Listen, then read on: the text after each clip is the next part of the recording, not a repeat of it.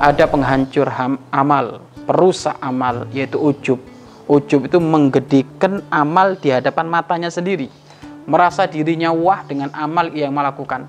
Merasa dirinya hebat dengan puasa Senin Kemis, merasa dirinya hebat dengan puasa Dawud, merasa lebih hebat dengan Al-Qur'annya, merasa lebih hebat dengan bangun malamnya, merasa lebih hebat dengan infak sedekahnya, merasa lebih hebat dengan haji dan umrohnya, merasa lebih hebat dengan hafalannya, dan dan merasa-merasa terus, merasa lebih di antara makhluk-makhluk Allah, maka ini adalah ujub.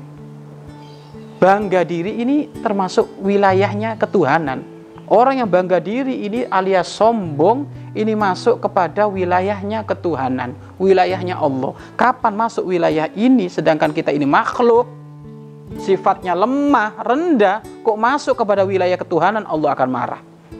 Dan surga tidak layak dihuni oleh orang yang ujub bangga diri, tidak ada. Akan tapi neraka lah layak dihuni oleh tukang ujub alias bangga diri.